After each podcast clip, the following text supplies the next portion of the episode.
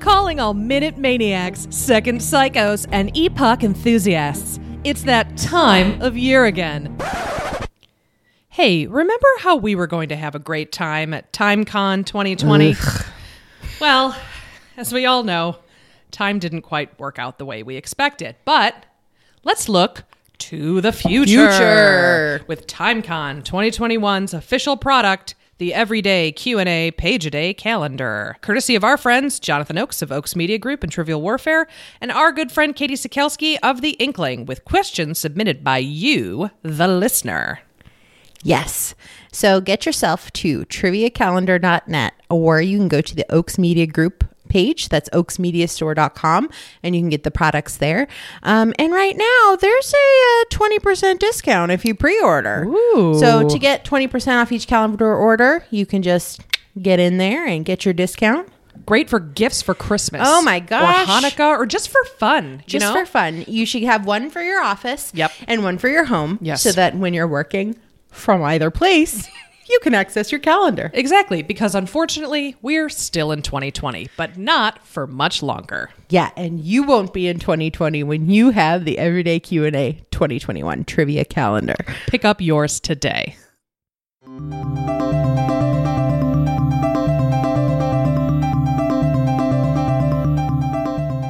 Hello, and welcome to Misinformation, a trivia podcast for ladies and gents who love cool trivia and sticking it to annoying teams at pub quiz. We're your hosts, I'm Lauren. and I'm Julia. Hey, Jewel. Hi, Lauren. Well, you know what today is. I do know what today is, and Yeah. everybody else knows what today is. Well, yeah, and you know what? We should remind you if you're not in the States, but here in the States, today is Election Day. election day. Yes, which is a very important day. And if you are in the States, you should have voted or are planning on voting today. Please do that. Voting is extremely important. obviously. Um, but today we are providing a service. Yeah, we're just here just so you can veg out a little. Oh, yeah. Relax. Maybe don't watch the news for a little bit. Yeah. I mean, it's, Stay off of Twitter for Yeah. at least an hour. it'll be there when you come back, you know? Yes. Exactly. So we're here for you with really one of the most playful of topics that we've ever covered on the show. That's very good. like you see what I did there? did- I you did see, see. what I did I there? saw it, and I heard it. So I mean this episode it kind of has been in the in the making for a while because as longtime listeners of the pod know, I work at the Strong National Museum of Play that's here in Rochester, New York. And one of our um big you know, exhibits that we have at the museum is the National Toy Hall of Fame. Oh, yeah. And it's a really it's a really fun Yes, it's super fun. it's a fun thing to talk about and that's what i'm doing today is we are talking all about the national toy hall of fame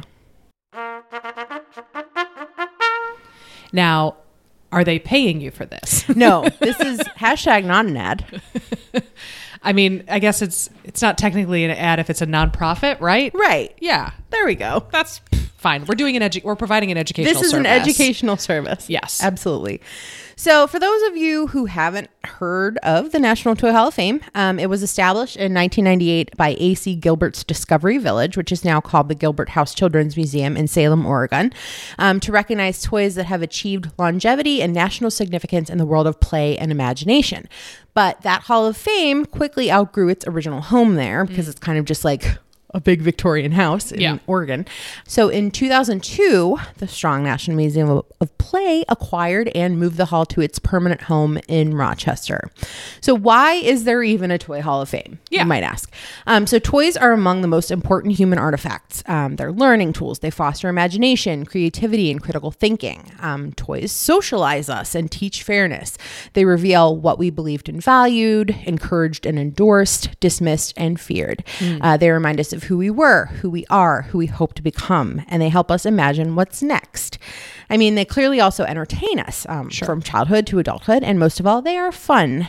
Inducted toys are selected on the basis of the following criteria. So, first, icon status. So, the toy is widely recognized, respected, and remembered. Uh, the second is longevity. So, the toy is more than just a passing fad and it's enjoyed popularity over multiple generations. Yeah. So, maybe the pet rock might not you know, Yeah. show up in the National Toy Hall of Fame one day. But, you know, You never know. you never know. They might run out of toys. That's a definite possibility. There's a finite amount of toys in the yeah, world. the supply chain is Exactly. Yeah. Mm-hmm. compromised. Um, the third is discovery. So the toy fosters learning, creativity, or discovery through play. And then finally, there's also innovation. So the toy profoundly changed play or toy design. And a toy might be inducted on the basis of this criteria without necessarily having met all of the first three. So if it, you know, has icon status and has been around for a while and it also was Yeah. a big innovation, it might get in. Um, to the National Toy Hall of Fame. yes. Yeah. Great. So the public can nominate toys on site at the Toy Hall um, gallery or online, and each year an internal museum advisory committee reviews the submitted nominations and determines which 12 toys best meet the criteria for selection. I am not on that committee, Ah, I was going to everybody. ask you. So, I was gonna ask. so I cannot be swayed Okay. or Bribed. Mm. persuaded or bribed or bought in any way. I'm not part of that committee. A national selection committee then reviews the list of 12 Mm. toys, and each member votes for their top toy choices. And after the votes are tallied, the toys that received the most votes make the cut for induction. Mm. So the first class of inductees was in the year 1998. And Oh, okay. as you might have noticed throughout all sorts of halls of fame, the first class is usually the biggest. Oh, they're sure, not yeah. going to start a hall of fame with just two guys. No. You know, you're going to have your biggest class like right up front and then maybe the second year will be another big one too. Yeah. And they they're usually things that are super obvious like Yeah. these are like you don't even have to defend any No. of your choices at that point. So what we're going to do today, I am going to go through chronologically the toys that have been inducted into the National Toy Hall of Fame. Okay. If they are like a product or, you know, have some interesting background info, I'm going to tell it to you. Okay. But if it's something like the kite, I'm just going to say the, The kite, kite, got yeah. in. I'm not going to give you background on stuff that is Yeah, the just a history. generic term or uh, maybe a household object, like stuff like that. I'm not really going to get into, but the stuff that is trivia worthy or has an interesting backstory or tidbits come up at trivia, I will talk about. Great. I love it. 1998. Okay.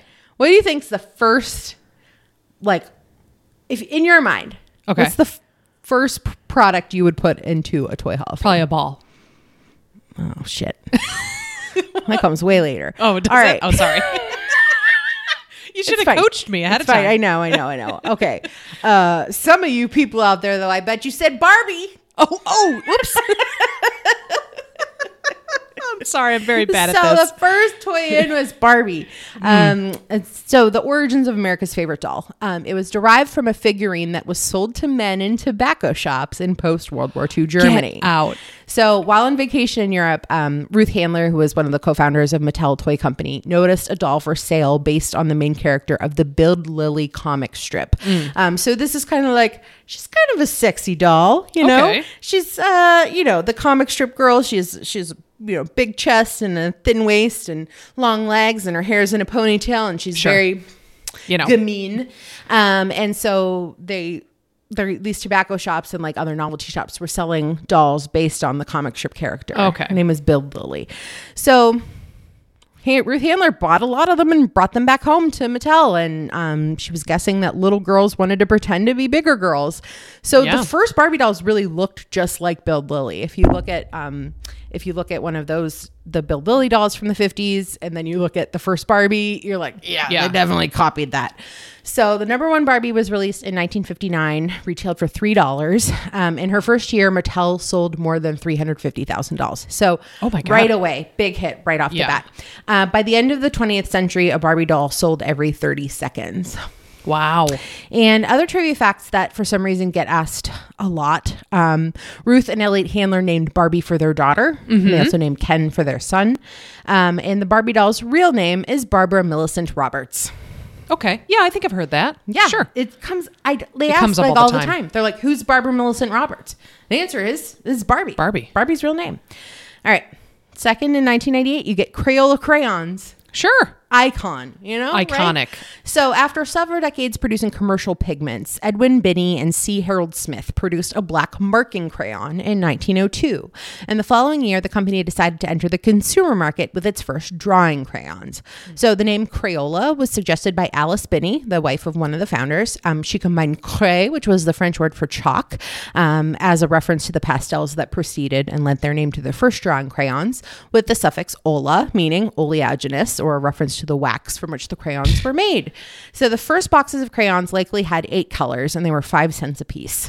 Um, early Crayola advertising mentions 30 different colors, though there is no official list of what existed then. Uh-huh. Uh-huh. And, you know, we didn't have the color, color photography to confirm. Yeah, that's true. Um, but over the years, obviously, appealing new colors tracked fashion trends and cultural change. Mm-hmm. And introduced in 1958, the Crayola number 64 was Binney and Smith's largest regular assortment for more than 30 years and featured the last major changes to the Crayola colors before 1990.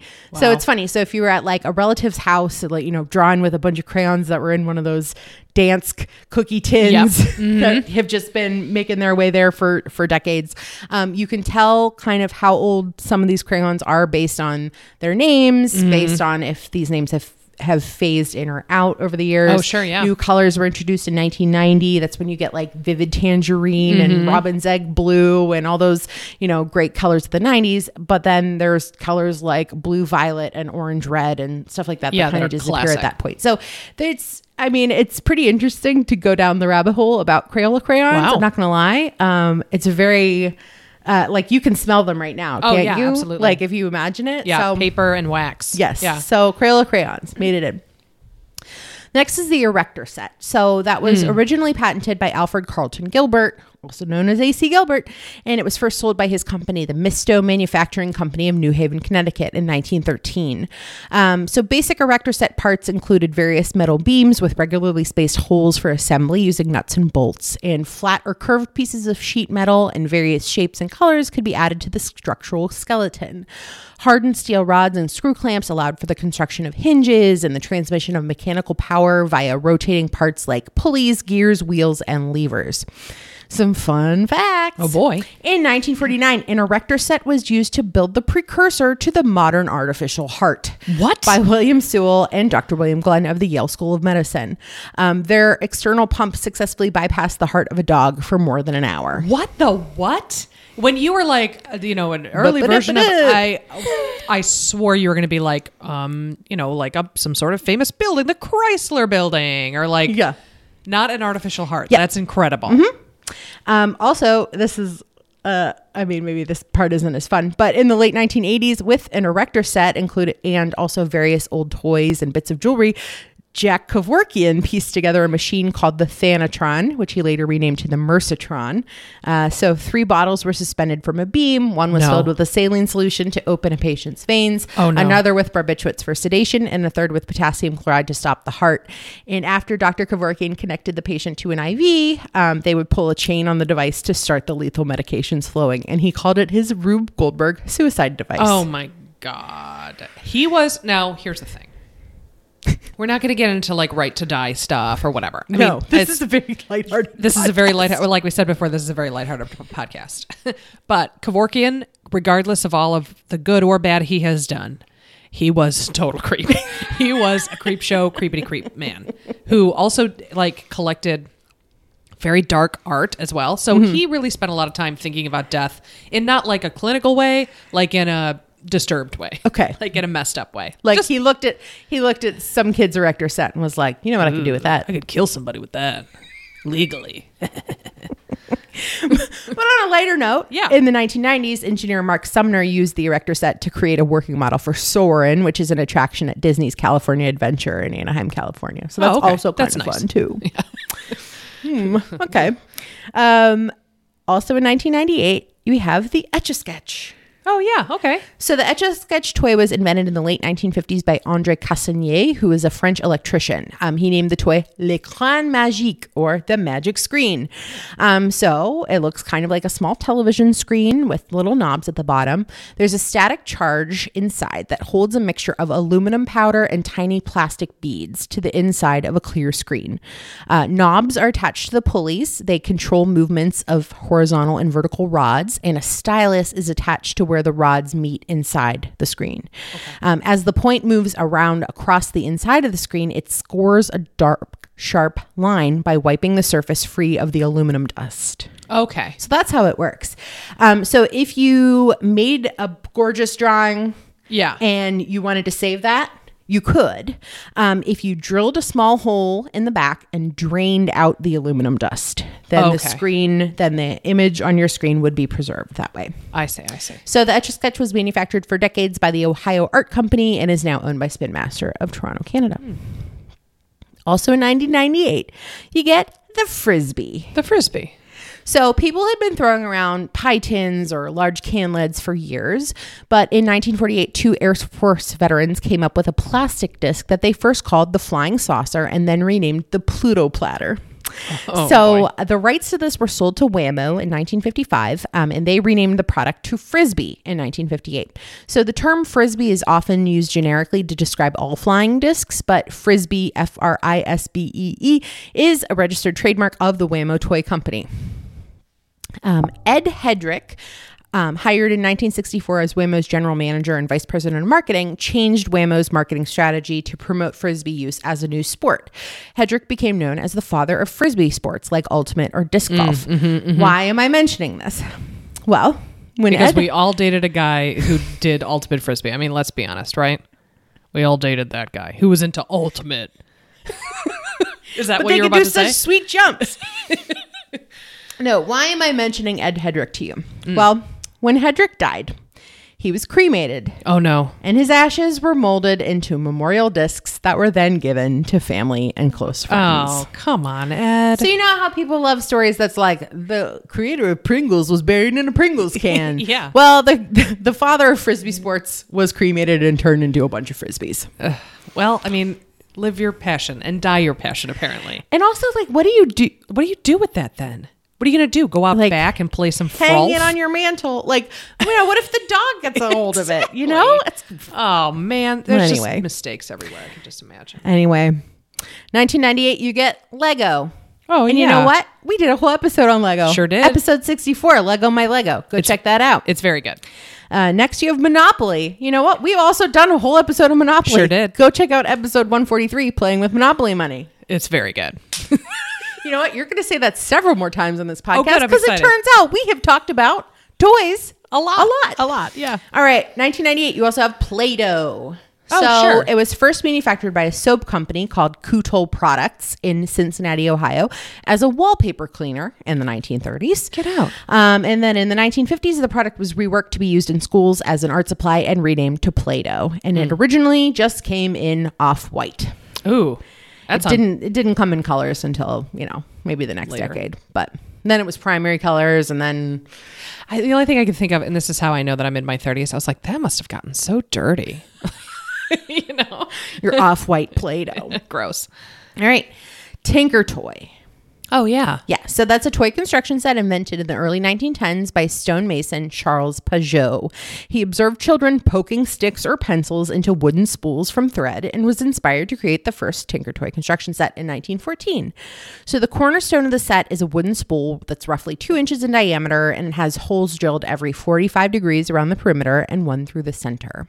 Uh, one of Tinker Toy's distinctive features is the toy's packaging. Um, it's a cylindrical tube, and initially that design was chosen to reduce shipping costs. Like they would just be able to, if you ordered Oh. a Tinker Toy set, you could they could just slap a mailing tube and just s- stick that right in the mail. Didn't Oh, have to worry nice. about anything. Okay. There was a colorful how to instruction guide that accompanied each set, and in the 1950s, color was added and the wooden sticks appeared in red, green, blue, and yellow.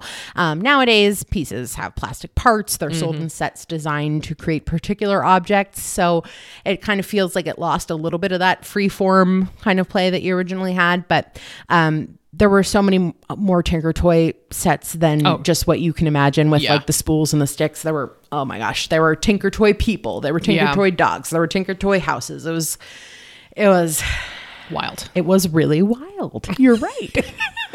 All right. But also in 1998, um, other two toys that I'm not going to talk about really that got in are the teddy bear Oh, sure. and marbles. Oh, yeah. See, I said ball, so I was not that far off. Weren't that Marbles far are just small glass balls. Marbles are just tiny balls. Yeah. there you go. In 1999, you get the Duncan yo yo. So, wait, what's the face for? I did you say the Duncan The yo-yo? Duncan yo yo. I mean, I know what a yo-yo is. The Duncan brand yo yo. Oh, I didn't know that it had a, a specific brand. Oh, wow. Okay, Lauren. now I'm gonna let learn me tell something. you. Yo-yos are depicted on early Greek pottery from around 500 BCE E and were widespread across Europe and Asia for centuries. The yo-yo, as we know it, came to America in the 20th century when Pedro Flores, a California hotel worker, brought the toy from the Philippines and trademarked the name yo-yo, which means come come in Tagalog. His technological contribution consisted in how the string was attached so that the yo-yo um, f- goes down and it transfers energy to the spin, which allows it to sleep or do tricks. Oh, okay. Donald F. Duncan, who was also the founder of the Good Humor Ice Cream Company, fa- bought the idea from Flores in 1929, and the rest is history. So Duncan's company generated millions of customers by staging contests where yo-yo champions could make the toy do tricks like walk the dog, shoot the moon, rock the cradle, and go around the world. And the name yo-yo was actually trademarked by Duncan until 1965. Oh, wow. Okay. So the Duncan Imperial Yo-Yo I see. Okay. got it. Now I got it. specifically. The hula hoop. Oh, yeah. You know what? That's also been around since about 500 BCE um, Jeez. Mm-hmm. as toy hoops. So either you you know put it on your body, or you ran around with it, or hit it with a stick, like they did in colonial times. You know, yeah, I always see that at like uh, Colonial Isn't it Williamsburg fun? or something. It's so fun. Just hit this hoop with the Hit stick. this hoop and Um, run around. so the modern hula hoop was inspired by Australian bamboo hoops, which were made of plastic and popularized in 1958 by Arthur K. Spud Mellon and Richard Neuer of Whammo, the same company that did the frisbee. So before it was known and recognized as the common colorful plastic toy, uh, which is sometimes filled with water or sand to kind of have a weight in there, Mm-hmm. uh, the traditional hula hoop was made of dried willow, rattan, grapevines, or stiff grasses. Um, at some point in the 1950s, both the USSR and Japan banned this toy because it was too, you know, provocative Oh, and sure, sure, sure. American for Yeah. their cultures. Um, and I just wanted to point out that the longest verified record for continuous hula hoop spinning is held by Aaron Hibbs of Columbus, Ohio, who kept a hoop spinning for 74 hours and 54 minutes in October 2009. My God, this man's this poor man's obliques. Can Could you imagine? How long can you hula hoop for? A- probably five and a half seconds. At That's more than me, I best. think. At best, I mean, I haven't tried in a I'm good very long at the time. I'm good at the put it on your arm. Oh, the arm and one. let Oh, your- Oh, please, yeah. Ooh, I could do this. or like some people do it around their necks. No, It's madness. I'm, I'm not good at it, but it was it was a big fad in the 50s, but it definitely has endured to this day. And you can go buy one at the dollar store right now. easily. Yeah. Also 1999 1999. It's 1999 here at the National Toy Hall of Fame, Woo! Grip it and rip it, baby. brought to you by PBR Hard Coffee. How many more do you have in your fridge of those? this is a new batch. Oh, it's a new batch. Okay, okay, okay. You only get 4 in one pack. I still have one in my fridge that I. You know what? Now that I see that, I gotta drink it. Yeah. 1999. the Lincoln Logs. Oh yeah. Okay, so they were invented around 1916 by John Lloyd Wright, who was the second son of well known architect Frank Lloyd Wright. Oh. Who Lauren covered in episode 55, Brick House. It's very good. I think so. Oh, you know what? I didn't tell people to go listen to it. So, You can- they can find it. They'll find it. It's there. It's Sorry. there. You'll find it. so Lincoln Logs. Um, the building toy consists of square notched miniature logs used to build small forts and buildings. And the mold for the toy was actually based on the architecture of the Imperial Hotel in Tokyo that was designed by Frank. Um, the foundation of the hotel was designed with interlocking log beams, which made the structure earthquake proof and was one of the few buildings to remain standing after the 1923 Great Kanto earthquake that crumbled Tokyo. Lincoln Logs are believed to be the first toy to be marketed to both boys and girls and appeal to a simple type of creativity. uh, connects the toy's current distributor states that the product was named after abraham lincoln famously born in a log cabin Sure. um, due to patriotism during world war one but others attribute the name to frank lloyd wright's original name which was frank lincoln wright I did not know this. He was born Frank Lincoln Wright and later changed his name to honor his mother's family, the Lloyd Joneses from Wales. Um, so some people think that that's where Lincoln Logs came from, or also there is the possibility of the alliteration of the name Lincoln Logs, like L I N K I N. These logs, Oh, yeah. they're Lincoln. Actually, that's you know, Lincoln I never, Logs. I never thought about that, but you're blowing my mind. That's what I'm here for, you know? Okay, all right. All right. Another one that is pretty fun. The radio flyer wagon. Oh yeah. Okay, it's iconic. It's the iconic. shape is is like trademarked. Okay, so Italian immigrant Antonio Passin, P A S I N. P A S I N. Pazin. Pazin. Antonio Pazin. Sorry, I had to do Yeah, the you gotta little- pinch your I had to fingers. Do little fingers. Um, he started building wooden toy wagons in Chicago in 1917 and was selling them to area shops. Um, his business grew until he formed the Liberty Coaster Company in 1923, which he named in honor of the Statue of Liberty. So this boy who loved America so much. Um, and the demands for these original wooden wagons, which he dubbed the Liberty Coaster, quickly outpaced production. In 1930, he began mass producing the toys out of stamped metal, incorporating the mass manufacturing techniques of the auto industry, and he called his new wagon the Radio Flyer, named as a tribute to two famous men of the day, Marconi and Lindbergh. So, Italian inventor and engineer Guglielmo Marconi developed, demonstrated, and marketed the first successful long distance wireless telegraph, and in 1901 broadcast the first transatlantic radio signal. And then you had Charles Lindbergh, who completed his first solo nonstop flight across the Atlantic in 1927. And that's where the name, that's where the name of the, of the wagon comes from, Lauren. I had no idea. I always like radio flyer, like we all hear it, but I guess I never really thought about like why it's called radio flyer because it's not a phrase that makes any sense. But that's amazing. I had no idea. Mm-hmm. It's a name for. It's a name for you're getting it. It's very good. Also in 1999, you have the Viewmaster. Oh yeah. So it's an update to the stereoscopes from the turn of the century. Um, Harold Graves and William Gruber introduced their creation at the 1939 New York World's Fair and began selling it through specialty photography stores. Following the lead of its predecessor, the stereoscope, the first reels presented views of scenic attractions around the country. During World War II, the U.S. military ordered 100,000 of these to keep GIs entertained. In 1951, Viewmaster acquired its main competitor, which was a film strip production company called TrueView. And with it, they got the stereo licensing rights to all Disney characters. Oh, that's big. So basically, that was like Yeah. cha-ching. Uh, Viewmaster began offering 3D images of brand new Disneyland amusement park, stills from Disney movies and television programs. Ooh, damn. And their sales exploded. So Viewmaster offered slide reels of virtually every major kids show and motion picture after that. oh yeah, that's huge. I mean, when you were little, it yeah. was it was it's still like a cool thing. It's like Oh, yeah. 3D with the two images and like the- you get like a depth of field. It's amazing. Yeah, very cool. And I, you can I can feel what it feels like to click Mm-hmm. Yeah, the to click button it. and that little sound that you get when it advances. Yeah. The ViewMaster, ladies Amazing. and gentlemen. Also, in 1999, you get the roller skates. Oh, sure. Ooh, great! Neat. Roll around on with wheels on your feet. That was probably the first tagline for roller Yeah. skates. I think You're probably right. probably.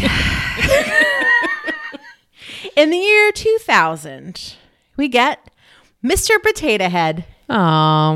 So the toy was invented and developed by George Lerner in 1949 and first manufactured and distributed by Hasbro in 1952. Mr. Potato Head was the first toy advertised on television. Oh. And has remained in production since its debut. Damn. The toy was originally produced as separate plastic parts with push pins that could be stuck into a real potato. Yes, I have heard this. Due to complaints regarding rotting vegetables and new government safety regulations, Hasbro began including a plastic potato body with the toy set in 1964 and replaced the metal pieces with plastic ones. Smart. Yeah. Um, around this time, Hasbro also introduced Oscar the Orange and Pete the Pepper. What? Uh, they were plastic. You know, they were a plastic orange and a plastic green pepper with attachable face parts similar to Mr. Potato Head. And also, you got female characters Katie the Carrot and Cookie the Cucumber. Cookie the cucumber? Yeah. Now that is just misleading. You would think that you could make a giant cookie, right? Yeah, like why not just cookie the cookie? I don't know. You can well, put potato chips. travel you can back put in nuts. time. First thing Lauren's going to do is stop at the Hasbro Studios. Yeah. 1964. I'm sorry. Get this cucumber out of here. this is ridiculous. Who names a cucumber cookie? That's my question. Question number one. it's it was funny. I first heard of Katie the Carrot maybe like a couple of years ago. We had a researcher from England came to the museum.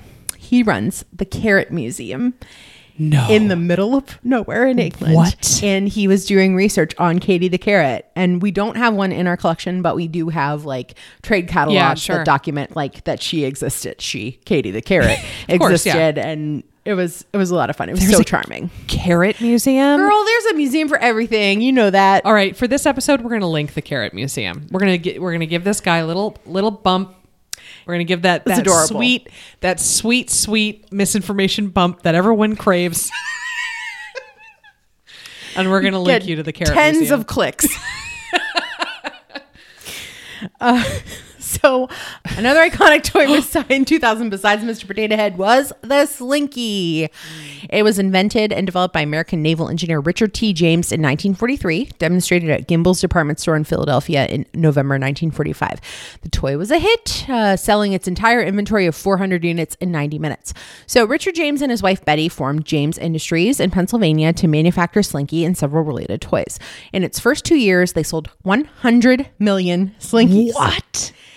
In 1960, though, Richard James left the company after his wife filed for divorce and he became an evangelical missionary in Bolivia. Oh. so Wow. they sold 100 million slinkies, and Richard James was like, goodbye. I'm out. So Betty, she's there. She's like, well, I, I know what I'm doing. Yeah. So Betty like took charge of this company and she just crushed it. Good for So she insisted on keeping the original Slinky affordable. Um, in okay. 1996, the price of a Slinky changed from $1.89 to $2.69. Uh-oh. And she was like kind of upset about it. Um, she told the New York Times, so many children can't have expensive toys and I feel a real obligation to them. Oh, that's lovely. So yeah, Betty Bless James- Betty. Oh my gosh, she was a rock star. Um, so a science fact for you. Sure. Um, the rules that govern the mechanics of a slinky are Hooke's law and the effects of gravitation. And when set in motion on the st- on a stepped platform, such as a stairway, the slinky transfers energy along its length in a longitudinal wave. The whole spring descends end over end in a periodical motion, as if it were walking down one step at a time. Um, the jingle for the Slinky television commercial was created in 1962. I'm sure you can sing it Mm-hmm. right now. What walks downstairs alone or in pairs and makes a slinkety sound? A spring, a spring, a marvelous thing. Everyone knows it's Slinky. Um, that became the longest running jingle in advertising history. Wow. I mean, you when you when you hit gold right out of the gate, you're not going to Stick change with it. it. Um, also, it takes 80 feet of wire to make one standard size Slinky. And if I you would- have ever tangled a whole Oh. one up, you realize that it's 80 feet of wire. I have tangled numerous slinkies and have never been able to untangle them. We just throw them away. But this is I mean, I'm just I'm just getting like so many like sensory memories Oh, as yeah, we're as absolutely. we're doing this episode. Like I can I can hear the Yep. sound of it. I can feel the weight like Absolutely. as it transfers between your hand when you're Yeah, this is Slink, slink, deep in the slink. Mm-hmm. cerebellum here. um, also in 2000 you get the bicycle, Oh sure. uh, the jump rope Oh yeah. and jacks, which I've nobody ne- knows how to play. I've never played it. I don't. Nobody knows how to do play you do it? jacks. No one. Nobody knows. You drop a ball, you pick some jacks up. Who knows? Uh, Are there rules? Ooh, Prob- fun. Probably No, not. I never. No. I never learned how to play jacks. And I'm no one- sure. I'm sure we have a listener out there who is like the jacks champion of Wyoming or something. Oh, that's good. Uh, I, am still doubtful that it's even a real thing. That it's not just been like a long-standing prank. like the aliens will come and they'll be like, "What? A, I don't know. what is this?" All right.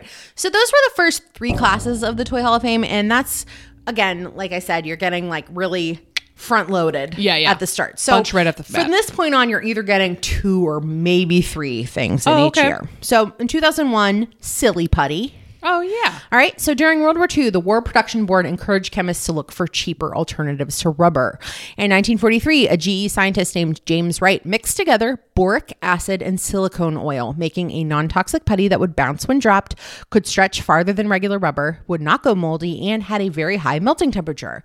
However, it did not have the properties needed to replace rubber. So Sure. it was just kind of a useless thing that maybe scientists would, you know, play around in their lab. Mm-hmm. Um, in 1949, toy store owner Ruth Fallgatter came across this putty, and she con- she contacted marketing consultant Peter Hodgson. And in 1950, Hodgson hired Yale students to fill colorful plastic eggs with one ounce blobs of the putty. Um, initially, sales were poor, but after a New Yorker article mentioned this product, Hodgson Mm-hmm. sold over 250,000 units in three days. Uh, by 1955, the majority of its customers were aged six to 12. So Oh, it okay, like yeah. became a thing for toys. It was advertised on like Captain Kangaroo and like other early kids shows. Um, in 1968, Silly Putty was taken into lunar orbit by the Apollo 8 astronauts. Because of its adhesive characteristics, it was used by astronauts to secure their tools in zero gravity. Oh, that's very clever. Finally, a use for it other than just being a toy. Yeah. Not that that's not useful, but I still. mean, I only ever knew of Silly Putty as like you would press it onto the comics page. Yep. And it would transfer. Yeah, and- yeah. Mm-hmm. And then you'd stretch it, and then it would eventually you'd do that enough, and then it would, would get turn gross. colors, and then it Yeah. would get gross, and you'd lose it at the bottom and of get your all- toy box. Covered in But dust. hey, it was it was really hot in the fifties. Oh, yeah. I bet it was. It was interesting. in two thousand one, you also get Tonka trucks. Oh, yeah. All right. So just after World War II, three guys from Mound, Minnesota decided to manufacture garden tools and they founded a company called Mound Metalcraft. They acquired a tooling company from a nearby town and one of its products was a toy steam shovel. So the Mound Metalcraft guys added some other pressed steel tools to their inventory and after selling more than 37,000 units in their first year, uh, they stopped making gardening tools and decided to just focus on toys. Um, so they changed their company's name to Tonka after nearby Lake Minnetonka. Oh, okay. And if you have ever played outside with a Tonka truck in the rain or the mud or the dirt, or the, oh, you didn't have good No. boys in your house. No, I didn't have any boys in my house, and I was an indoor kid.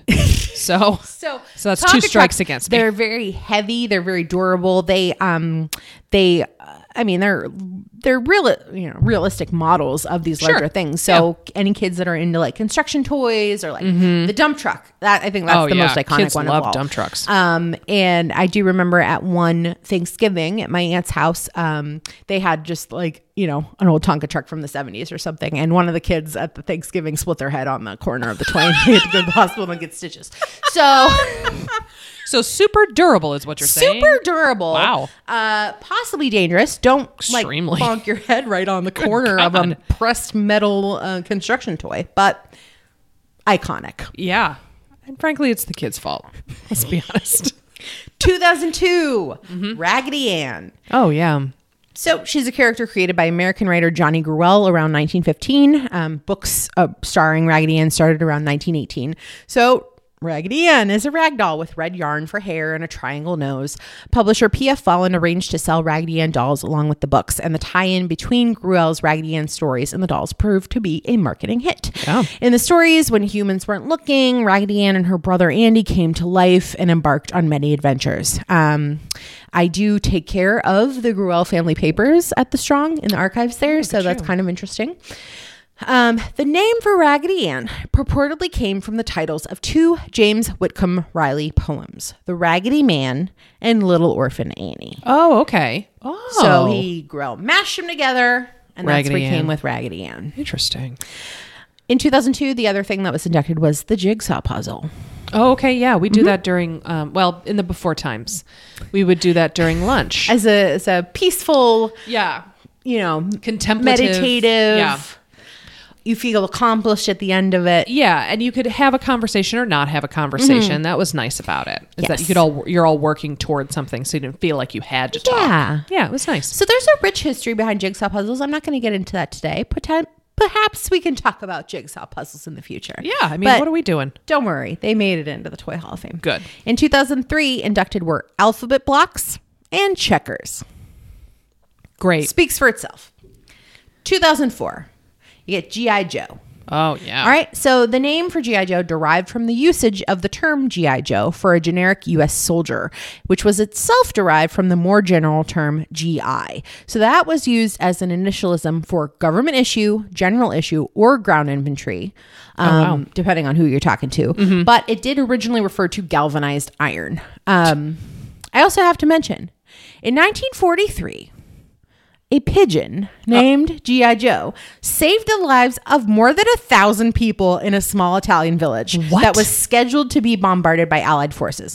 So, the message that the British had captured the village was delivered by G.I. Joe and it arrived just in time to avoid the bombing, and over a thousand people were saved. Oh, my gosh. And then they like made a movie about it and whatever. So, the term G.I. Joe might have been in the zeitgeist at this point in time. Um, and the development of G.I. Joe led to the coining of the term action figure. He Oh, was the okay. first action figure. The original 11 and a half inch line, which was introduced in 1964, centered on realistic action figures. And in the early 1980s, the line was relaunched in a 3.75 inch scale that was complete with vehicles, playsets, and a complex background story involving an ongoing struggle between the G.I. Joe team and the Ivor Kobler Command, which seeks to take over the free world through terrorism. yeah, I've heard I've heard of that. I remember they tried to make a movie a little while ago. Oh yeah, I Yeah. think our boy Channing was I'm in it. almost positive our boy Channing was in that. We should we should add that to the list of movies Add that it we to have. the to- queue. yeah. For, for our deep long winter that we anticipate, Yes. we are doing a uh, Channing Tatum movie. Yes. Just like we're just gonna watch every movie he's in, Yeah. Every no and matter- also The Rock, right? Oh yeah, we're gonna do The Rock and we're gonna do Channing Tatum, regardless of how bad the Uh-huh. Oh, movies yeah. are. I'm happy to pop some popcorn and just do as long as it's not a horror movie. I'm happy to Oh, yes, watch it. exactly. Those are our parameters. Yes. no And- horror movies. No horror movies. We avoid those and um, almost all of the Ocean's movies. Yes. Yeah. Yeah, we're ignoring Ocean's 12 completely. I think if we and if we start to run out of things to watch because who knows how long winter's going to be. Exactly. Um I think we also put in Taryn Edgerton films Ooh, that's a good idea. Yeah. Because he hasn't made a ton. Yeah. So I think I would really love to revisit. and he's like baby Tatum. Oh yeah, he is like baby Tatum. He's so cute. And we didn't see um the uh what is it called? Um Archer Yeah, movie. the, mhm. Yeah. He's like a Robin Hood. mm-hmm. Robin Hood, that's it. The Robin Hood it was very bad. But I I But we'll still watch want- it. Yeah, It's we'll fine. watch it. Mm-hmm. What were we talking about? Uh, Toys. toys. GI Joe. We're talking about GI Joe. yes. So G.I. Joe was like meant like he was technically a doll, but boys Yeah. didn't want to play with No. dolls. So he became an action figure. and he was the first one. 2004 you also have Scrabble. Oh yeah. So eh, pff, people still play Scrabble right now. I could play Scrabble right now. I would I would happily play you in Scrabble. I used to destroy my ex-boyfriend in Scrabble. I would embarrass him on a regular basis at Scrabble. Ugh, I miss it. We had to implement some rules in my house when playing with my brothers that like Billy, you're not allowed to play two letter words. Like or words that you made up. Yeah, I can see how there would be several in-house rules for him. So during the Great Depression, out of work architect Alfred M. Butts invented a board game he called Crisscross, in which players picked random letter tiles and took turns forming words with them on a grid that looked like a crossword puzzle. He calculated that the letters J, K, Q, X, and Z appeared less frequently than other letters, so players who used those letters would get more points. In 1948, James Bruno and his wife secured the rights to market the game and retitled it Scrabble. According to legend, Scrabble's big break came in 1952 when Jack Strauss, president of Macy's, played the game on vacation. And upon returning from vacation, he was totally surprised to find out that his store didn't carry the game. So he placed a large order, and within a year, everyone had to have one. Yeah, I bet. In 1952, unable to meet demand himself, Bruno sold manufacturing rights to Long Island based Sel Chow and Ryder, one of the manufacturers who had previously rejected the game. Whoops, it's okay. They Uh-oh. got it back. Good. Um, so, in its second year as a Sel Chow and Ryder product, nearly 4 million sets of Scrabble were sold. Great game. It's a great game. You can play with anybody. Literally, yeah. Um, you also that year get the rocking horse makes it in Oh, sure, yeah. 2005 another game candyland Oh, yeah, I love Candyland. So the game was designed in 1948 by Eleanor Abbott while she was recovering from polio in San Diego, California. So the game was made for and tested by the children in that hospital ward. Uh, the children suggested that Abbott submit the game to Milton Bradley, and the game ended up being bought by Milton Bradley and was first published to the world in 1949. Uh, the game requires no reading, minimal counting skills and it's so it's very suitable for young children and due to the design of the game there's no strategy involved players are never required to make choices just follow directions um, so players travel along the rainbow colored trail past the peppermint stick forest and the gumdrop mountain navigating obstacles like the molasses swamp and the ice cream floats Uh, drawing simple color cards players advance to squares of the same color and the winner is one who reaches the candy castle first Yeah. so it's often considered to be like one of the first board games that you might play with a child. Yeah, I mean it's fun. It's still fun. I'd play Candyland right now. Shoot, You know, she doesn't even like board games. I guys. don't like board games. All right. Speaking of board games, Hmm. the next one, the next, um, the next inductee to the Toy Hall in 2005 was like a little bit controversial Really? because it's not a product at all. The cardboard box. Oh, okay. So this is the beginning of, and we've talked about this on the podcast before, where the Hall of the Toy Hall of Fame started doing kind of a thing where they would like choose like a generic toy that doesn't have a brand, like Mm-hmm. a teddy bear. They would choose a branded toy Mm-hmm. like Candyland or whatever, and then they would choose like an imagination Something toy. that you have to be creative about. exactly. and the cardboard box, man, that's right up there. Yeah. I do you know how many my sister and I would be beside ourselves with excitement if my mom brought home a refrigerator Oh my box. god! Yeah. Oh. how many refrigerators did everybody we know go through? don't know, because but- we all at least ended up with a refrigerator box a couple of times. A couple of times a summer at least, at least twice a summer. I feel like she must have scoured. She must have like dumpster dived for these things.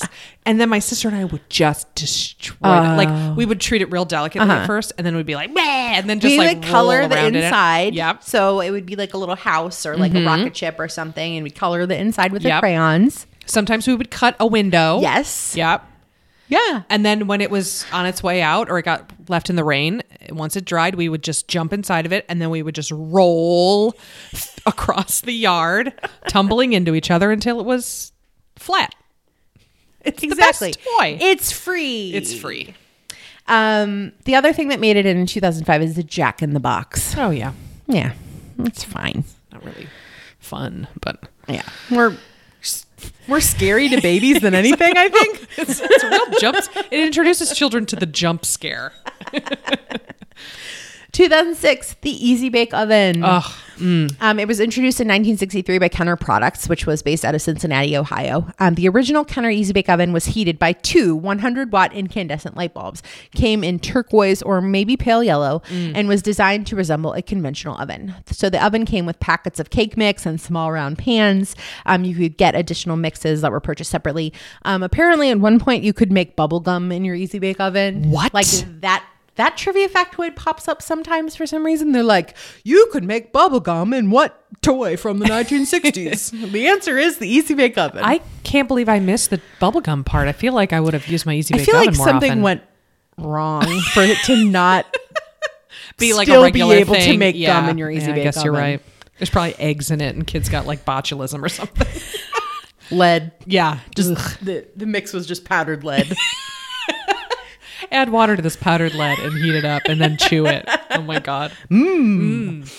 um, speaking of lead, uh, 2006, you also have Lionel Trains. Oh yeah. So Lionel began producing trains in 1900. It built its reputation on train sets noted for their authentic detail, smooth operating three-year-old tracks, and transformers that allowed kids to vary the speed of their trains.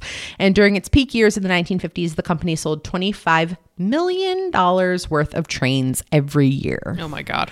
So, So I- many trains. So trains, like, like everybody had an uncle with like a cool train set in the basement, or like, Yeah. they'd pull the train set around the Christmas tree or Sure. something like Exactly, that. yeah. And nobody, like nobody of the younger generations, is doing this. Well, I think it's because trains aren't like a viable form of transportation in the U.S. Like it's just not a thing. You know, like trains are big in the U.K. and in Europe because people take trains there.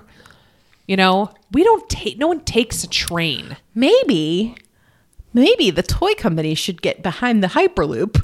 Yeah, that's what I'm talking about.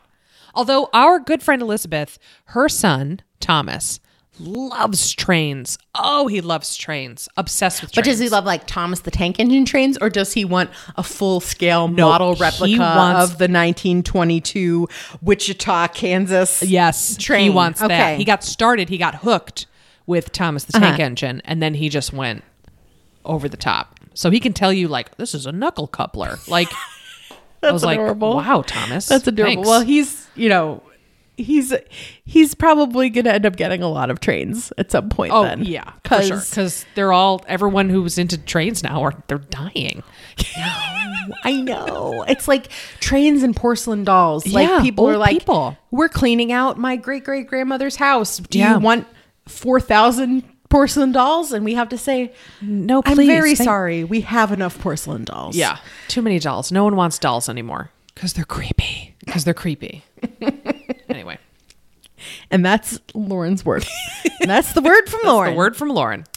Um, in 2007, what makes it in? The Atari 2600 game system. And you know what? We talked about Atari Sure in did. episode 138, The Atari Age. Check it out if you're interested there. It's very good. In 2007, you also get Raggedy Andy on his own. Raggedy Just Andy. by so himself. Raggedy Ann made it in in 2002. Raggedy Andy. Big campaign from all the Raggedy Ann heads all around the world. Put Andy in. Andy should go in there. Why is Raggedy Ann in We there? Not our want brother Andy. Andy. We want Andy. And you know what? It worked. So There. good. The rating campaign worked. Raggedy Andy made it in, joined his sister five years later in the toy hall. No, Um, all is also, right with the world. Also, the kite made it in Oh, in good, the kite. 2007. Okay. 2008, we have a bunch of generic things. We got the baby doll, got the skateboard. Mm. Sure. And then the other one that was controversial that year, the stick. See, I think that's genius. I love it. It's, great. It's great. It's great. Kids love sticks. Yes.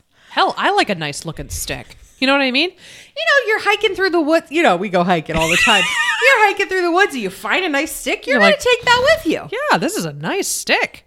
How many times do you think that gets uttered in the woods on a regular Oh my basis? gosh. Every 10 Frequently. seconds, every 10 Easily. seconds, someone goes, This is a nice stick. That's a nice stick. Ooh, where'd you get that stick? It's nice. yeah. It's great. It's great. 2009, the big wheel. Oh All right. So the 1960s designers at Louis Marks and Company took apart a tricycle, mixed up the parts, and reassembled them into an upside-down trike that handled like a race car. So this new kind of trike owed its novelty and high performance to its design. On an old steel tricycle, the rider perched on a seat high above the drive wheel and pitched over on sharp turns. Uh, traditional tricycles didn't allow for much speed, but the big wheel rode only a few inches off the pavement. It allowed you to make high speed skid outs on slanted Oh, man, or so uneven cool. surfaces. Um, there was molded plastic construction, it cushioned the joints. So kids on big wheels, like, they just Oh, tried yeah. to beat the hell out of thing, beat the hell out of this thing. Absolutely. They sought out bumps and corners and pavements where they could pick up speed. Yeah. I mean, ramps. oh yeah. Yeah. Yeah. And you also have the Nintendo Game Boy. So, following the enormous success of their NES home console, Nintendo launched the Game Boy in 1989 and the system became obviously an instant hit. So, the secrets to Game Boy's success was not driven by advanced graphics or processing power, but rather by simple and efficient design. It allowed for head to head connectivity, and you could have dozens of intriguing games. Um, Game Boy's Game Link cable allowed simultaneous multiplayer gaming, which was the first for a portable system. And the classic puzzle game Tetris came bundled with Game Boy and appealed to a diverse audience ranging from children to grandparents. So, Tetris is really the game that made Game Boy into the success that it ended Yeah. up being. Yeah. And then finally, I guess you brought this up at the beginning 2009, the ball. Oh, makes it man. in. Just ball, Just ball. I'm surprised. bigger that- marbles, not made of glass. big soft marbles is what I like to call them. Yeah. Um. So I'm surprised that it took them that long. I mean, it's one of those. Yeah, it's one of those things. Like it's generic enough, but it's Yeah. obviously like, ugh, Yeah. What do you mean it's not already in there? So Yeah. I think ball was also meant to c- encompass all the sports things, and all Oh, the sure, bouncy yeah. balls, and all the you know, yeah, kind of Mm. everything, all wrapped up into one. 2010, the game of life. Mm. So Love that game. You know, Milton Bradley had printed and sold a game called The Checkered Game of Life in 1860. And as 1960 approached, the Milton Bradley Company enlisted independent inventor Ruben Claimer to come up with a game that would commemorate the firm's 100th anniversary. So Claimer took the life name from the 1860 predecessor, but created a completely new game for a new era. So you got the spinner, you got the car, you got the little pegs. Um, I know that my friends and I played like a role that like if you got like the like the shack or the fixer Oh, upper, yeah. Or the split level. yeah, you could you could put it back if Oh, you didn't wow. want it. Wow, that's very generous. I used to play with um, Molly McGuire and her brother Charlie when I would go over there. And the McGuires were, and still are to this day, the most attractive family that I've ever laid eyes on in Say, my aren't whole they thing. beautiful? They're so beautiful. Like, honest to God, like they were beautiful as children. And then they never had an awkward phase. And each and every one of them are our five children, and they are stunning. They're the most attractive people I've ever seen. I look like an ogre in comparison to them. beautiful Irish children. Anyway, yeah, we used to play Life a lot. It was fun. It's a fun game. It's a fun game. Um, you also had playing cards made it in that year. Generic playing cards. Great. 2011, Hot Wheels. In the 1960s, Elliot Handler, co founder of Mattel, envisioned a die cast car to surpass the popular English Matchbox Cars brand. So he wanted a line of toy cars to dominate Mattel's boy division. Um, Handler insisted that the toy cars look authentic, so the project enlisted Harry Bradley, a top auto designer from Chevrolet, to lead the toy design team. Mattel engineers produced muscle cars with thick plastic wheels built for speed and minimal friction axles that featured torsion bar suspension, which gave the cars shock absorbency and wheel bounce. Wow. And as of the time of its induction into the toy hall, more than 800 models and 11,000 variations of Hot Wheels had been manufactured. Also in 2011, the dollhouse was inducted. Oh, sure, yeah. And the blanket was Oh, inducted. yeah. That's nice. Nice. 2012, um, Star Wars action figures. Oh, good. Specifically, Star Wars action figures. Um, here's what I wrote blah, blah, blah, Star Wars 1977, blah, blah, blah. yeah, if you I get many angry letters. The 3.75 inch figures, which included so many of the characters from Star Wars, were sold from 1978 to 1985 and again from the mid 1990s to present day. For more than three decades, kids have used Star Wars action figures plus all of their accessories and playsets to tell stories about the star the wars of the stars Yeah, if you want to learn more about Star Wars, just stick your head out of your your apartment door and be like and, hey hey and just what do you accost. think about jar jar binks Yeah, literally just accost the first person you see, and they will be like, "Oh yeah, Rilo Ken, Kylo Ren, Kylo Ren. He's hot, right? no, he's evil, but, he's also hot, a dark right? prince." Yes, Oh, well, He's alright. What's some other things? That's, that's, she's so. Ooh, she gets so fired up I about have a Star half Wars. she's she's got I'm a half, half a a Pabst PBR her coffee, coffee in, her- in. She is sassy. Ooh, she's ready for a fight. she will fight you about Star Wars. The other thing that made it in in 2012 was dominoes. Oh yeah, okay. Yeah, Yeah, that's Mm. I used to know how to play dominoes. Besides just setting them up and knocking them down. Oh. That- I mean, that's really the fun part. Of I mean, that's- dominoes. that's the let's only be fun part as honest. far as I'm I love concerned. watching. I don't watch a lot of videos on the internet. Okay, but I love seeing a set of dominoes get knocked down. You're a simple girl, simple needs. Um, that's I'm proud of you for knowing how to play the game. I don't think I ever It's a learned. lot of like matching. Sure. it's a lot of laying tiles down and matching. Like okay, you lay numbers. down a nine with a seven on it. I have a nine. I'm gonna lay my nine down near your nine. Yeah, yeah. It's a lot of Okay. matching. All right, a little bit like gin, sort of. Yeah, All right. why not? But also fun to knock down. 2013 was my first year at the Strong. Yes. Um, and you know what? I was a little, I was a little let down by our inductees Oh, that really? year because it was the rubber duck and chess. Oh yeah. Yep. That's also disappointing, actually. you were like, "This is the Toy Hall of Fame." 2014. Rubik's Cube. So, Hungarian design teacher and serious puzzler Erno Rubik assembled his first cube puzzle in 1974 and called it the Magic Cube. After a toy agent pitched the puzzle to Ideal Toy and Novelty Company, they renamed the puzzle to Rubik's Cube and began putting it in stores in 1980. And then Obviously, the rest is history. Puzzlers all over the world wanted to solve the cube. Within two years, they bought 100 million of them, making Rubik's Cube the title most popular puzzle in history. wow. Oh my god. So, um, Ru- Rubik's Cube itself is made up of 27 tiny cubes called cubelets, um, each having one of six colors. okay. And the other thing that made it in, in 2014 was Little Green Army Men. Oh yeah, I remember that. Yeah.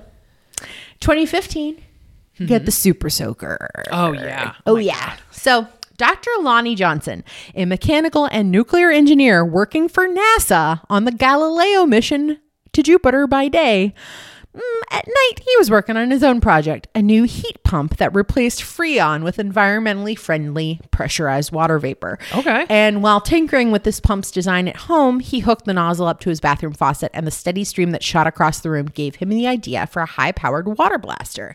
So, from a PVC pipe and an empty soda bottle, he improvised a model that he called the Power Drencher that featured an air pressure chamber and a water reservoir. Uh, Johnson later enlarged the tank and moved it to the top of the blaster, kind of making it look like it was a prop from a science fiction movie. Sure, yeah. So the first Super Soaker went on sale in 1990 after Johnson worked out a deal with Laramie Corporation, um, a maker of inexpensive plastic toys and action figures. And Laramie's aggressive advertising sold 27 million Super Soakers at $10 each in the first three years of production. Wow. And after that, innovations like increasing water carrying capacity, altering water direction, lengthening the distance of the water stream heightened the toy's popularity. And to date, Laramie Corporation and now Hasbro, which owns it, has sold about 200 million Super Soakers in more than 175 variations. That's about a billion dollars in sales. Oh, my gosh. And it's only been around since like 1990. wow. That's crazy. 1990 is 30 years ago, though, if you think about it. I know. It's tough. It's tough. It's tough to deal with. Um, a little more, a little, uh, a couple decades earlier though, you got Twister. Oh, so yeah. in 1964, toy inventor Brian Geyer came up with a shoe polish promotion as a game with a mat on the floor and people serving as the playing pieces. Uh, Geyer hired an artist and a toy designer, Charles Foley and Neil Rabins, to help him with the development of the basic idea. And the three devised a game that they called Pretzel. Oh, that's cute. So Foley and Ravens took the idea to Milton Bradley, which saw promise, and the men received a patent for their design. Um, after some deliberation, Milton Bradley used a printer at General Tire that manufactured shower curtains to print the large color spots on plastic mats. That makes sense. And when the firm determined the name Pretzel wasn't available, it chose Twister instead. it's perfect. Yeah. And there was a big like demonstration on the Johnny Carson show with Oh. um with uh Ava Gabor oh, really? came on the show and she did she played Twister and then it you know Oh, of sold course, a and then bajillion everybody was copies. um, that year we also got the puppet went in. Oh, sure. Yeah. Okay. not scary at all. No. the puppet. Um, 2016 Dungeons and Dragons. Check out episode 122 Dungeons and Dragons with our friend Jamie Cusack. Jamie did such a good job. Such a good job. Such a great, great. explanation of Dungeons and Dragons. You also get Fisher Price Little People in 2016. Oh, yeah. So Fisher Price made the first Little People from wood and lithographed paper. They were solid, single colored wooden bodies um, that later followed. So later figures were made of hard plastic. Those are the ones I remember. Yes, me too. and in the 1980s, concerns about the small figures becoming a choking hazard led to Mm. the 1991 introduction of a new design, larger diameter Little People known as Chunky People or Oh. Chunkies. Chunkies. Uh, Chunkies. Bless them. Um, but by the mid 1990s, the little people became more people like with arms, legs, and dimensional faces Mm-hmm, as well. Um, that year, you also get the swing is inducted. oh, great. Inducted. 2017, my favorite, my favorite um, inductee to the Toy Hall of Fame, the board game Clue. Oh, yeah. Uh, can't go. Julia goes crazy about Go Clue. crazy about I'm cuckoo for Clue. Cuckoo for Clue. She loves the movie. She loves the game. She loves everything about it. So, just a little background on it for y'all, because you're listening to this. You're like it's you're. You're stuck with us, you, man. You, You you have listened to us go through years and years of toy history at this point. might as well stick it out to the end. yeah, we're in 2017 now. Um, so between the world wars, pianist Anthony Pratt enjoyed the murder mystery party games that he saw played at posh European hotels where he worked. And in 1943, Pratt and his wife Elva designed a board game based on those party games, centered on deduction. Winning players solve a murder mystery by eliminating possible locations, weapons, and murderers to come to the correct conclusion. He was granted a patent in 1947, but post war shortages halted his game's manufacture for several years. Uh, Lon- London's Waddington's Games finally published it as Cluedo in 1949, and their American partner, Partner Brothers, bought out a slightly modified version called Clue that same year. Um, the rest is history. Oh, yeah. Uh, 1985 Clue, best movie, uh, was the first movie based on a board game. Oh, okay. Mm-hmm. Besides battle, Rihanna with Battleship. Do you remember that? Oh man, no Yeah. one saw that movie. Um, Julia likes Clue so much. I bought her a Harry Potter Clue. I love Clue. for Christmas, I think one year. I found that and I was like, "Pfft, I, can do just this." love Clue so Shh, much. Easiest, easiest. Yeah, there's gift. so many licensed versions of it now Yeah. too. It's fun. The wiffle ball Oh yeah. made it in the toy hall. Um, so tired of too many broken windows from playing baseball too close to the house, uh, David Nelson Mullaney, who is a retired semi-pro baseball pitcher, determined through trial and error that a plastic ball with eight oblong slots cut into one hemisphere worked best at grabbing the air and diverting the ball's trajectory. So the pitcher could easily throw a curve, a slider, or a knuckleball. And the game produced a good number of strikeouts called whiffs in his neighborhood. so when he began to supply local stores with the ball in 1953, he removed the letter H from whiff and trademarked the name Wiffle. Uh, wiffle ball players used a thin, purpose built wiffle ball bat, which further advantaged the pitcher by handicapping the batter. And also, if you got hit with a wiffle ball, Mm, it didn't hurt. Didn't hurt at all. It Maybe stung a little bit if you got it like in a Yeah. soft spot, like your cheek. Sure. But pff, nah, you were fine. You were fine. Suck it up. Walk it off. um, that year, you also had the paper airplane. Went Oh, into the sure, toy yeah. hall. It's great. 2018, the Magic Eight Ball. Oh yeah. So Abe Bookman of the Alabay Crafts Company of Cincinnati introduced the Magic Eight Ball in 1946. The novelty provided answers that swam randomly out of its inky depths. The size of an overgrown softball with a flat spot that let it sit as a desktop paperweight, Magic Eight Ball would respond to questions with one of 20 phrases framed in a triangle in the round window. So what's the secret to this toy? The black ball decorated with an 8 and a white circle houses a 20-sided plastic polyhedron that floats in diluted liquid, and inscribed on each of its facets is a different answer to a yes or no question. Exactly. You shook it up. Shake it up. Ask the Boom, eight boom. ball. Does that little does that boy like me? Yeah. Ask again, Ask again later. later. and then you would always be like, okay, and then put it down, and then it's time. it's time. The card game Uno also makes it into the toy hall in 2018. Uno. So the Robbins family of Reading, Ohio, loved to play cards, especially the game Crazy Eights. Uh, but that game's tricky rule variants sometimes led to family arguments. So Merle Robbins marked a deck with instructions to avoid such confrontations. Play a king in the direction of the play reversed. A queen meant skip the next turn. Aces were wild, etc. So the family and their friends soon learned that the newly marked decks made the game easier to learn, faster, and more easily understood by younger players. So they just thought, why not design a new deck around this game and have it printed? Perfect. So Robbins and his wife Marie sold their home and their game investment and financed 5,000 copies of their new game. Uh, they named it Uno after the rule to announce when only one card is left in one's hand. Um, so they drove through Texas and Florida, playing and selling Uno decks at every campground along the route. Wow. And back in Ohio, they sold they got back home, had sold all 5,000 copies they made, that confidently ordered another 10,000 decks, and they placed these first in small retail outlets and then eventually larger stores outside Ohio. Um, stocked and carried it. So it was kind of like a homegrown product that like They really believed in Yeah, this. they really believed Wow, in it. good for I mean, them. it's the subject of so many memes these days. It's Lauren. true. It really is. I noticed that on Twitter. Draw 25, you know. Yeah. Um also in 2018 pinball goes in. Oh, sure, of course. All right, and then 2019, Magic the Gathering. Now we covered this a little bit in the quiz of episode 149, Player Cards Right, in which we also talked about playing cards. Um, basically, in 1993, created by Richard Garfield and released by Wizards of the Coast, um, it's considered to be the first trading card game. Okay. Uh, we also had Matchbox cars went in, so Hot Wheels had gone in a Oh. couple years before, and then we had all the Matchbox heads. I see. We They- want Matchbox. Matchbox 2. Get it in. So, English diecasters Leslie Smith and Rodney Smith founded Lesney Products in 1947 and, along with their partner Jack Odell, began making small toys to fill slack demand during wartime. In 1952, Odell was inspired by a rule at his daughter's school that permitted students to only bring toys that fit inside a matchbox. So he scaled down their like road roller toy and packaged it in a matchbox and sent his daughter off to school with it. And the matchbox car was born. How clever. I had no idea. That's Yeah. interesting. Yeah. Also in 2018, what went in was the coloring book. Oh, finally. Crayola Finally. It went in so much There earlier. was not a there was not a big uprising about I that guess not, yeah. necessarily, but it just makes sense. It does make sense. So that's what's in there so far. Okay. when Um, is when is this year's coming up? 2020, you're going to find out in two days on November 5th. Wow. You're going to find out which toys made it into the toy hall for 2020. So I'll tell you real quick what the, in, what the nominees are, Ooh, the okay, yeah, finalists please. for 2020. You have baby Nancy. So she's, Mm-hmm. um, she's the first, um, like black doll, Oh, okay. um, from Shindana toys from 1968. Bingo.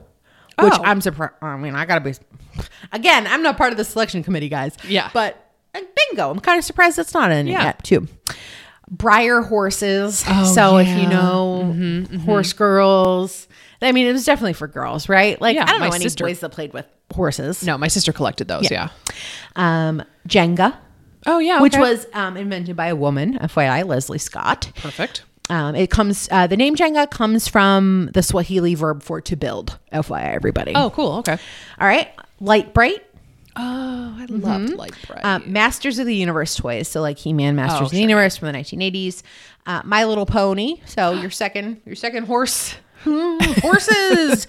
um, Risk, based on the Oh, French yeah? game La Conquête du Monde. Um, Sidewalk Chalk oh yeah. and uh, the board game Sorry Okay. Yeah. and the Tamagotchi. Okay. yeah. And then finally Yahtzee. Oh yeah. The game Yahtzee. Yeah. Oh my gosh, I loved Yahtzee. Yeah, I used to play with my dad and my sister, and we really, for like a hot minute there, we were really like cranking out some Yahtzee. Year old ya- Yahtzee Yahoos. Yeah, we were Yahtzee Yahoos. So, so you guys, we don't know yet what's in what's getting in for 2020. Don't I know if can't it's wait gonna to be find two, out. Oh, Don't know if it's going to be three. I really don't even know what the, what's going to happen. they don't tell so you. Find out in two days. Like maybe that'll be some fun news. Yeah, that'll be something nice. Go So, to museumofplay.org and find out. Thanks, Lauren. Yeah, no problem. Plug. Thank you. All right, so our quiz tonight. Okay, I'm very excited. Pretty simple. It's called "I'm Gonna Live Forever." This is a quiz on other halls of fame. Ooh, okay. So I'm going to give you the genre of it and the location, and you tell me which very famous Hall of Fame is located there. So I'm not talking like it's the the whipped cream Hall of Fame. exact Different versions That's of whipped not cream. on here. I That's got you. Not okay. on this list. I can promise you that. Okay. All right. I think I can do this. All right. Question one: Arts, 1100 East 9th Street, Cleveland, Ohio. Number two: Sports, 1000 Hall of Fame Avenue, Springfield, Massachusetts. Number three: History, 1 Canal Street, Seneca Falls, New York. Number four: Transportation, inside the visitor complex, Space Commerce Way, Merritt Island, Florida. Number five, sports. 2121 George Hallis Drive Northwest, Canton, Ohio. Number six, history. Wall of Honor at Stonewall National Monument, Greenwich Village, New York City. Number seven, sports.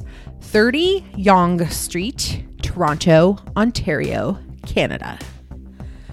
Number eight, arts. 222 Fifth Avenue South, Nashville, Tennessee. Number nine, sports. 25 Main Street, Cooperstown, New York. And finally, number 10, technology. Carnegie Mellon University's School of Computer Science, Pittsburgh, Pennsylvania. The Chopek family would approve. I'll give you about a minute to think about it, and then I'll be back with your answers.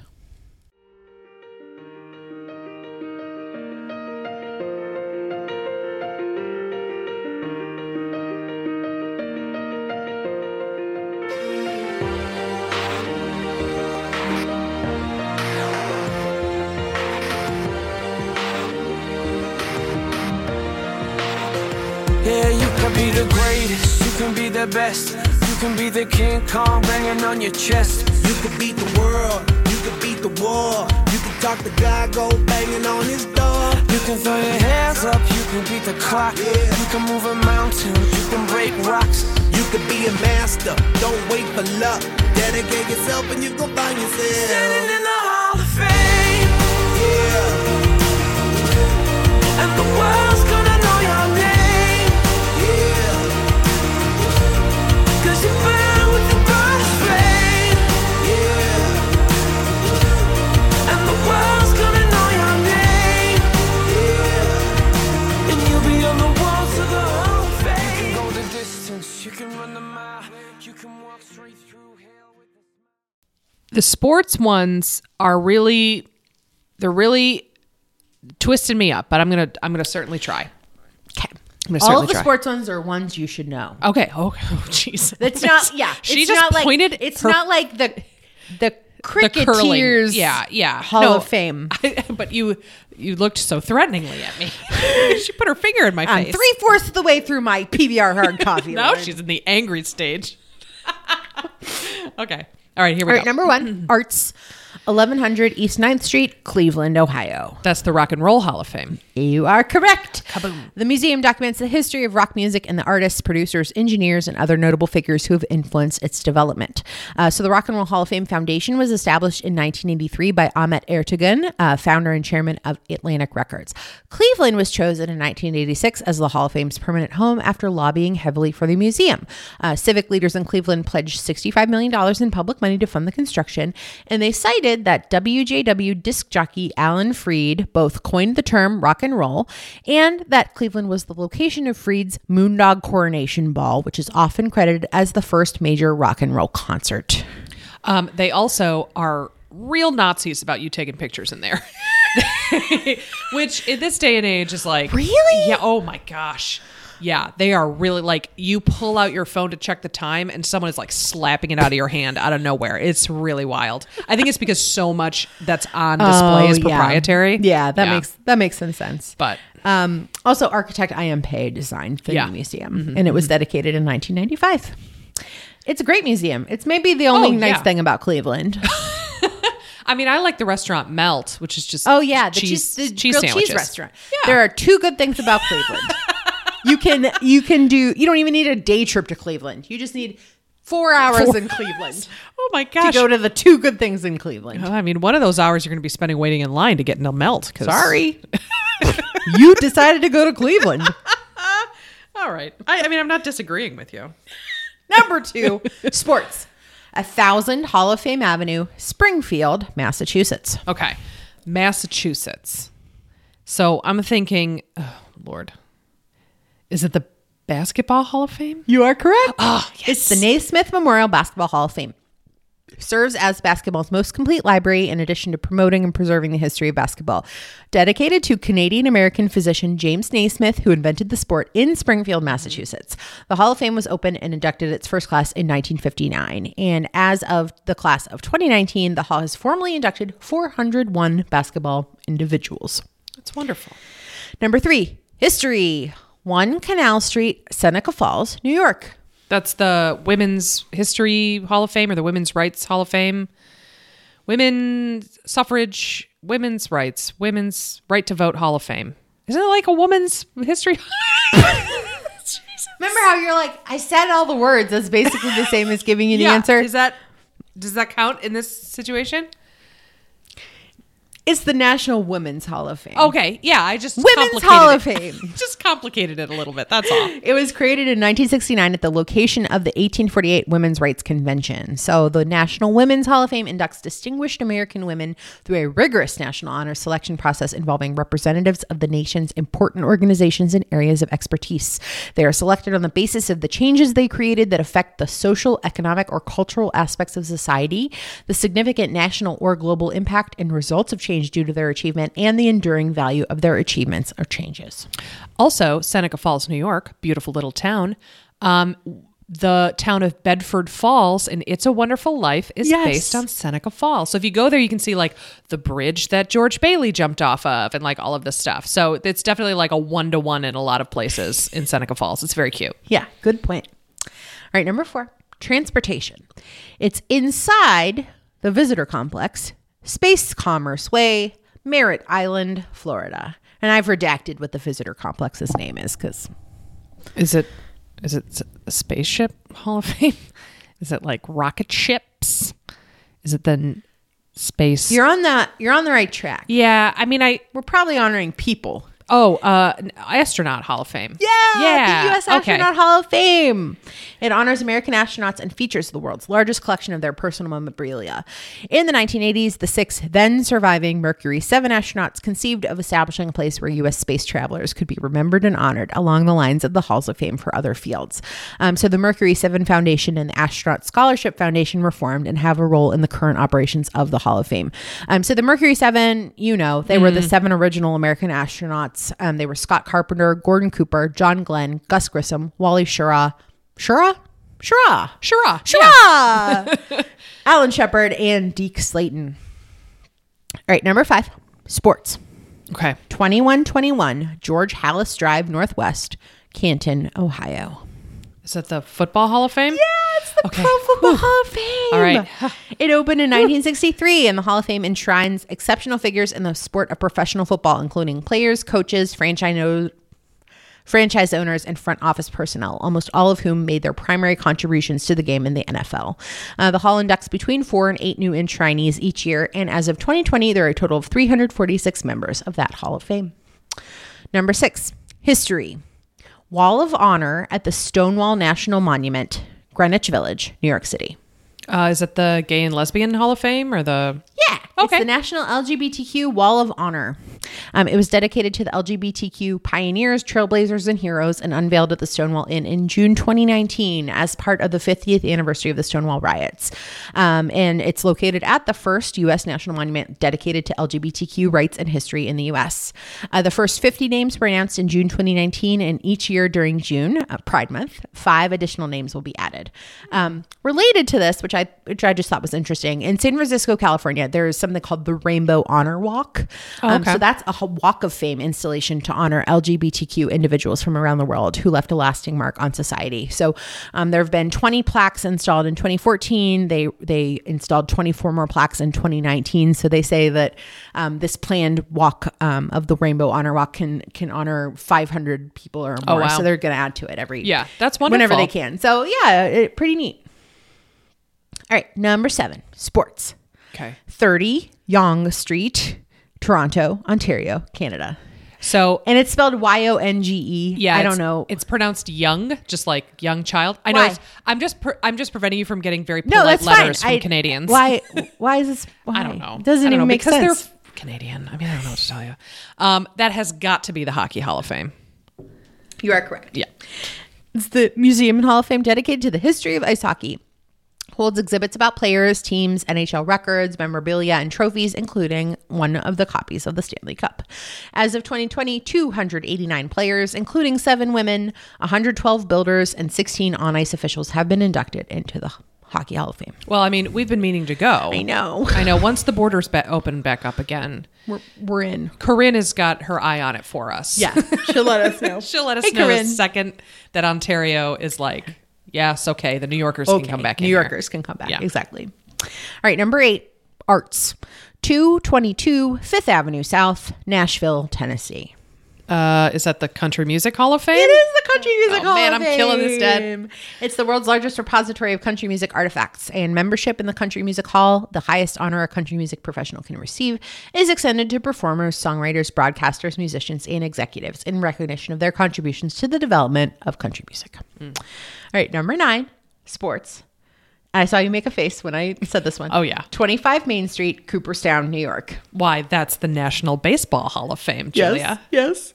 It serves as the central point of history of baseball in the U.S. and displays artifacts and exhibits honoring those who've excelled in playing, managing, and serving the sport.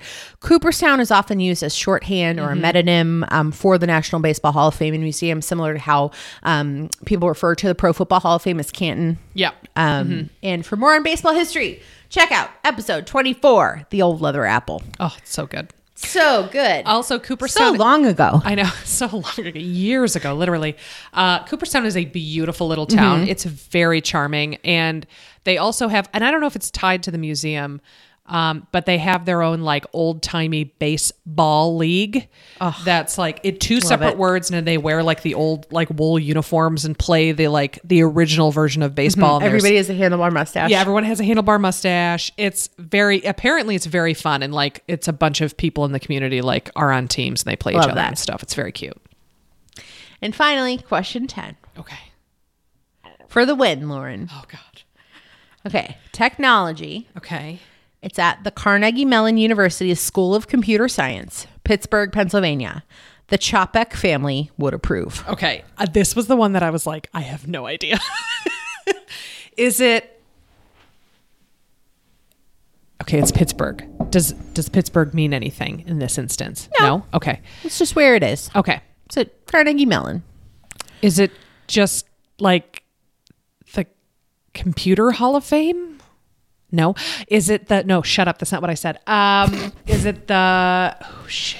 It's not The Chopek family would approve. I don't know It's that's a capital C with like a carrot over it. okay.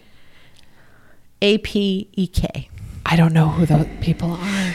Oh boy. Um technology, right? Chopik family. They're um, Slavic in some way. Okay. What's Slavic and technology? Slavic technology. What did the Slavs give us? Besides sauerkraut and excellent sausages. Um I'm going to be so mad when you tell me, aren't I? Perhaps they give us a word. Is it the Robot Hall of Fame? It's the Robot Hall of Fame, isn't it? It's Hall of Fame. pew, pew, pew, pew.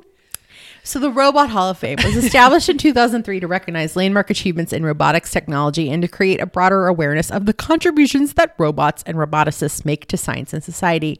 Um, there have not been any inductees into the Hall of Fame since 2012, so I don't know if they like already covered all the good robots or whatever, we got or they, you know, people have different priorities now. Um, inductees include things like HAL 9000 from 2001: A Space Oh, sure. Odyssey. R2D2 from blah blah blah Star Wars, NASA's Sojourner, uh, that's the Mars exploration rover, Maria from Metropolis, who is cited as the first robot to be depicted in cinema. Um, So this is this is both fictional and Yes. real ass yeah, robots. the Roomba, Oh jeez. Okay, no wonder they ran Terminator out. T800, Wally. okay. Yeah. You know, I guess there's there's a finite number of robots out there, huh? Yeah. All right. Yeah. Well, good. Good for them. you did it. You did it, Lauren. Thanks, Great job. Joel. Thank you. Um, I did want to include the Internet Hall of Fame, but since it doesn't have a physical location, It it, was doesn't. going to make it tricky. Why don't you tell people about the Internet Hall of Fame? So the Internet Hall of Fame is um is a Hall of Fame that's It's real. It's a real. It's ass not just thing. like some blog post. No, it's it's absolutely real, and my mother in law is in it. and I'm going to be doing an episode hopefully soon about the internet, um, and it's going to be called Lauren's brother in law colon the internet, and the reason why is because my mother in law is net mom, the mother of the internet. And we're gonna leave it at that. And we're just we're gonna gonna leave it just at that. leave that little That's a crumb, little teaser. That's a little teaser. little crumb for everybody. Um, she doesn't listen to this podcast, but but but yeah, um, I'm going to talk a little bit about how I'm related to the internet. He's my brother-in-law, it's great. and sometimes he can be a real dick. Ain't that the truth? yeah, oh my gosh, yeah. So. I know this is a really long episode. Oh, no, it sorry was great. guys. It was I great. was You know what? hoping at least it would be a nice distraction a today. nice distraction from today. A Yeah, eh, little trip down memory lane. yeah, it's nice. It's nice to relive your childhood. Let us know what some of your t- favorite toys were. Please just tweeted do. us. Tweeted us some pictures of your favorite toys. Please do at That'll Miss be fun. Infopod. We are Yeah. at Miss Infopod on Twitter. We would love to see pictures of um, your childhood toys. Yeah. awesome. Well, thank you so much, Julia, Thanks, Lauren. and thanks to everyone for listening. Yes, we will. We will catch you next time. Bye. Goodbye.